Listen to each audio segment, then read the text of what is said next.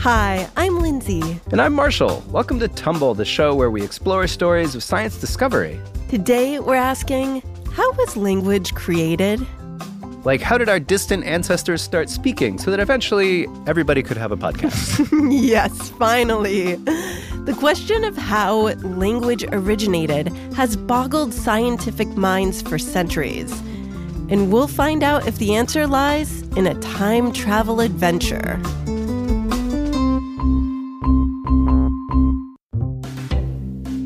Today's question comes from Tumble listener Elliana.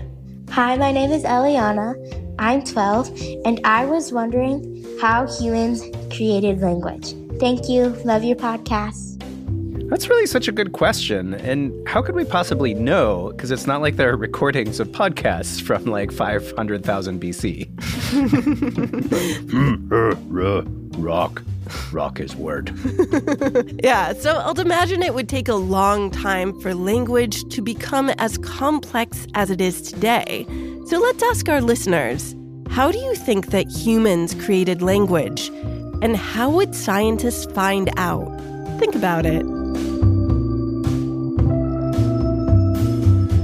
All right, so what kind of scientists do you call to find out how humans created language? Is it like uh, create langowalagus? That's what it would be, right? oh, you call a scientist who studies language a linguist. Yeah, I guess I knew that. I don't think we've ever had one of those on the show before, though, which is a shame because studying languages is like really cool. Totally. But we have mentioned a linguist on the show before. Really? When did we do that? Well, just a few episodes back, our episode about Braille, which was called How Do We Read? Oh, that was a great episode. Everybody should listen to that a couple of times. I agree. so, you might remember that we talked about a linguist who happens to be blind named Robert Englebretson. He's an expert on Braille, but in general, he studies how language works.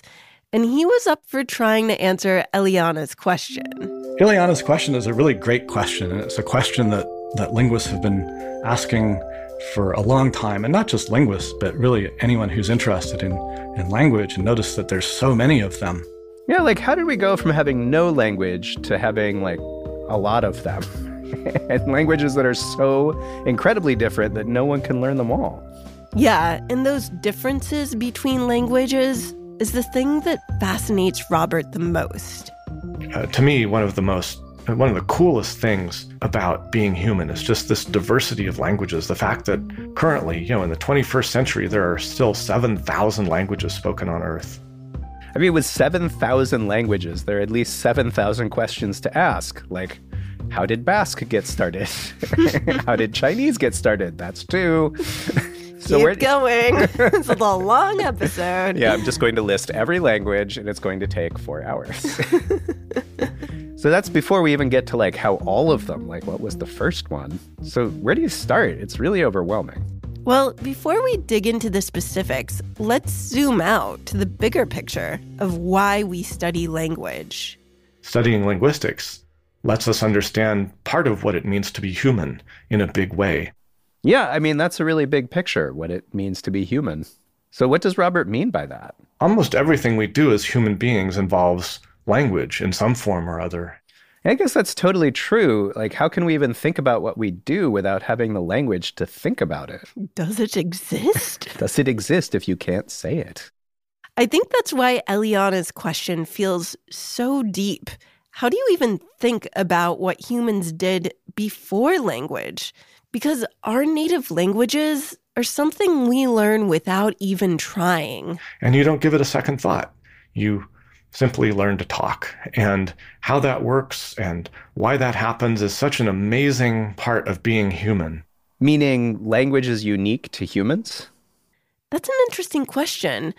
Because while animals and even plants can communicate with each other in all sorts of creative and amazing ways, humans are the only species that can express ideas in the past and future. Well, you know the saying, the past is history, tomorrow is a mystery, but today is a gift. That's why we call it the present. Try coming up with a quote like that, lizards. Just sitting there looking cool on a rock. They couldn't even try. so, how did we create language and then separate ourselves from lizards? Because that's really the only thing. Did you ask Robert? Obviously, I did.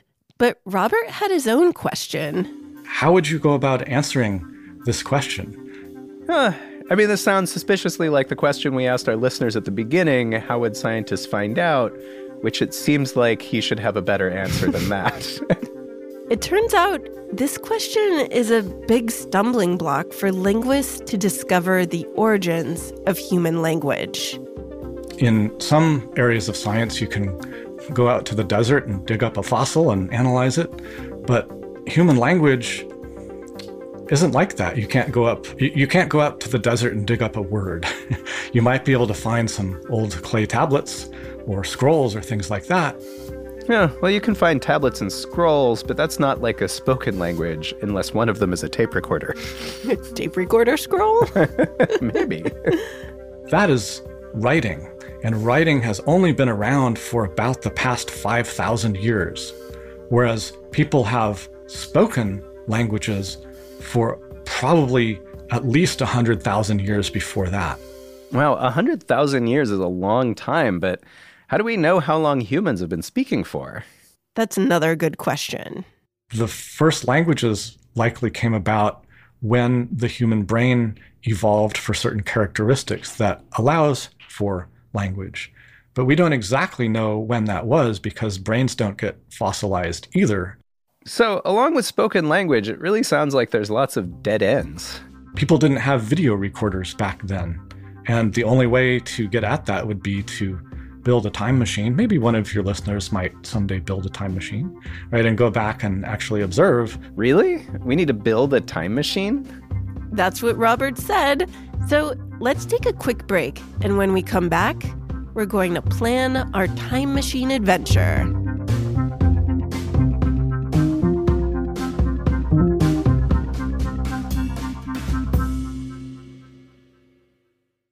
Tumble is brought to you with support from HelloFresh. So, parents, I'm sure some of you really love cooking, but I have to say, I don't.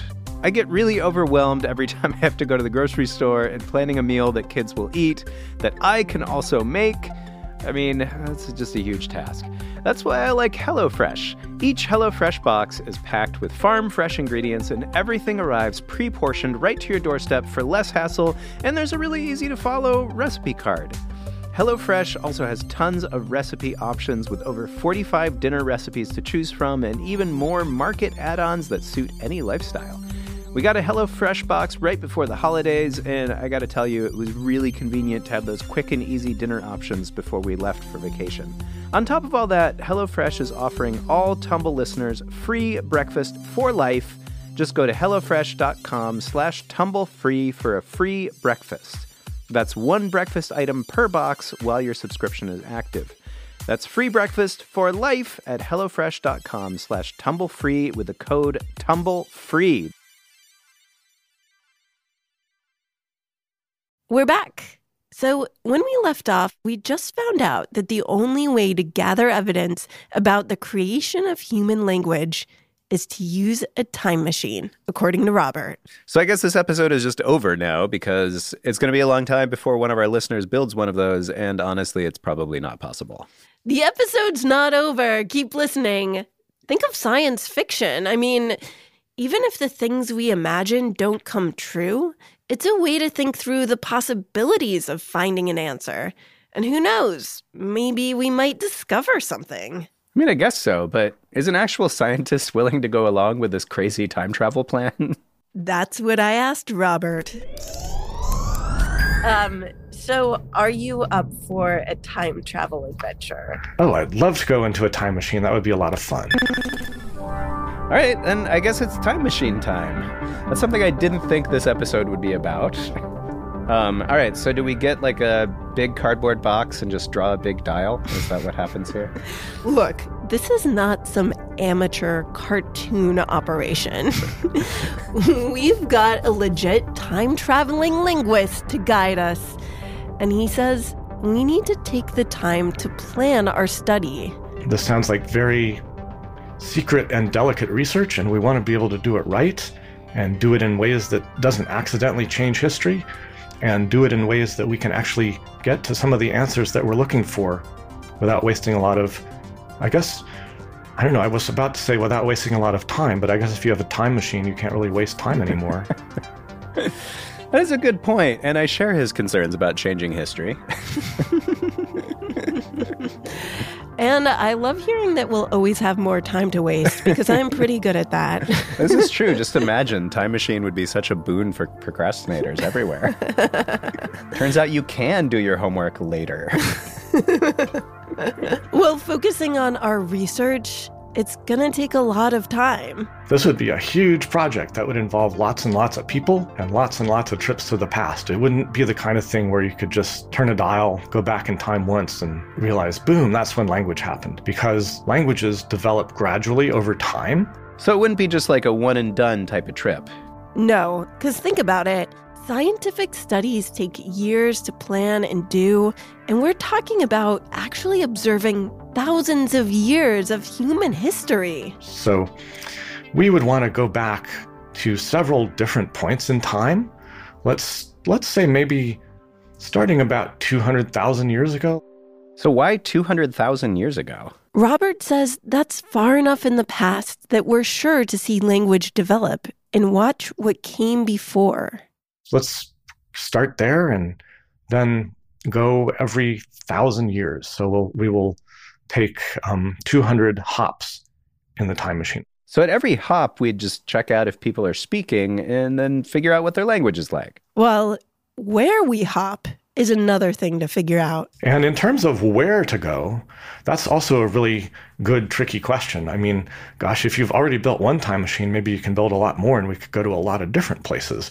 Because one of the big questions here is did language only develop once in humanity, or did it develop in multiple different places at different times? Okay, so we want to know like did language start at one time in one place or was it like a bunch of places? Exactly. Scientists aren't sure and will need lots of advice on where and when to find groups of ancient humans so this is where team science can become really important. So we need to let other people in on our top secret research plans. I hope they have clearance. I don't think we could explore this question without uh, a couple of archaeologists, anthropologists on board who are experts in archaeology, human archaeology, human history, that kind of thing. Okay, yeah, I guess I can see how that type of knowledge would probably be useful. And I suppose I'm down with a group effort. Like, we don't have the expertise to build a time machine, we'd need at least someone to figure that out. yeah, we'll need some physicists and engineers too. And Robert had some ideas about what the time machine would need to allow us to do our research. So I think the time machine would have to have some sort of cloaking device to make us invisible observers. Smart thinking. So we wouldn't want to change the course of history by allowing ancient humans to see us. We'd need to be hidden, like in a cardboard box painted with leaves on it. no, we're talking actual physical invisibility. And not being seen is the number one rule of time travel. Sure. But we'll also need some way to capture our observations.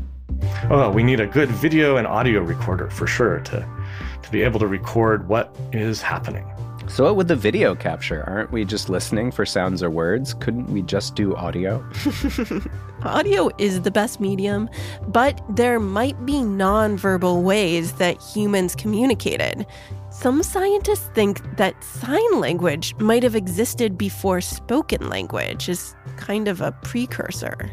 So we might want to watch their hands or other body language. Exactly. So there would be a lot of footage to go through. And Robert would have his work cut out for him when we returned to the present.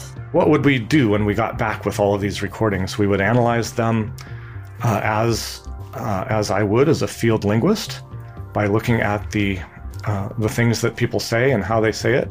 So how would we analyze words or like whatever kind of language we find in ancient time? Well, Robert turns language into data, breaking it down into sentences, words, and pronunciations to study the structure and grammar. From there, he could ask specific questions about how language evolved. But. But what? But there's something important that Robert won't be able to do in his time travel studies. This is tricky work because I wouldn't be able to ask the people any specific questions, right? They can't know that I'm there. That means we might not be able to record how language changes over time if people don't happen to say the same words or phrases during our hop to their time. So we could just end up with a bunch of language puzzle pieces and they don't really fit together, so we can't compare them. So it would be impossible to put together an answer for Elliana. It doesn't make it impossible, it just makes it a lot harder. In some ways, it's like any type of science that studies the past. The science is only as good as the evidence you can find. After all, you can't ask a dinosaur bone in the museum what its friends were named. Turns out Stegosaurus was friends with. I mean, it would be like dinosaur sociology, just a field we can't do. Anyhow, it turns out a time machine isn't going to answer Elliana's question for us. In fact, it may bring us new challenges and new questions. Even if it was real, we may never know the full answer of how language started. And for Robert, that's okay. I think some people may find it really frustrating to realize that there are questions that we can't answer. But to me, that's that's life. That um, is part of the mystery of life, the mystery of who we are, where we came from, uh, and I, I guess that's maybe one of the reasons why I like science fiction. So, what does he mean by that? I think it makes us think of potentials, it makes us think of possibilities, and some of those possibilities may actually turn out to be right. Maybe. I mean, we really did just come up with a plan for the first study of human language by time machine. we are pioneers, and maybe this episode will go down in science history. if only we had a time machine to go to the future and find out. Until then, there are a lot more questions we can ask about language and time travel. Now that you've been on a time travel adventure with us, come up with a scientific question that you would want to study using a time machine. Then, figure out all the questions you'll have to ask before deciding where and when you'll travel to and how you would make your observations. Write a story about your science time travel adventure or draw a picture of it. Give it a creative title too, and then send it to us at tumblepodcast at gmail.com because we'd love to read it. Thanks to Dr. Robert Englebretson, Associate Professor of Linguistics at Rice University. And thanks to Elliana for submitting her great question. You can learn more about linguistics on the bonus interview episode on our Patreon at patreon.com slash tumblepodcast or on our Spotify subscriber feed and we'll have more free resources about the study of language available on the blog on our website, sciencepodcastforkids.com. This material is based upon work supported by the National Science Foundation under grant number 2148711, engaging blind, visually impaired, and sighted students in STEM with storytelling through podcasts. Special thanks to the team who helped us with this episode Dr. Peter Walters and Dr. Carrie Sapalo, and the rest of the team at Independent Science. Also, thanks to Dr. Kelly Riedinger, Dr. Martin Storksdieck, and Dr. Victoria Sellers at Oregon State University's STEM Research Center, and Dr. Timothy Spuck at AUI. Sarah Robertson Lentz edited this episode and designed the episode art. Peter Walters is our editorial consultant for this series. Elliot Hajjaj is our production assistant, and Gary Calhoun James engineered and mixed this episode. I'm Lindsay Patterson, and I wrote this episode. And I'm Marsh Escamilla, and I made all the music and sound design for this episode. Tumble is a production of Tumble Media. Thanks for listening, and stay tuned for more stories of science discovery. All right, everybody, here we are at the end of the episode, and we all know what that means. It's time for Patreon, people! Woo! We got a couple of birthday shoutouts to do, so here we go. First, to Blaze and River, happy birthday, you cheeky ferrets, on January 20th. To Sammy, happy birthday from Dad and Mom, also on January 20th. To Oliver, happy birthday on January 27th with love from mom, dad, and Maggie. And to Lucas, happy birthday on January 29th. Your family is so glad for you, and thanks for always being a great kid. To Violet, mom and dad love you, and happy birthday on January 29th. Alex, happy birthday on January 31st. Mom and dad love you. Thanks to all of you and to everyone who supports Tumble on Patreon. If you want to get a birthday shout out of your own, like these fine folks, as well as all the other awesome things that we offer to everyone on Patreon, just go to patreon.com slash tumblepodcast and support us at the $5 level or higher. Once again, that's patreon.com slash tumblepodcast.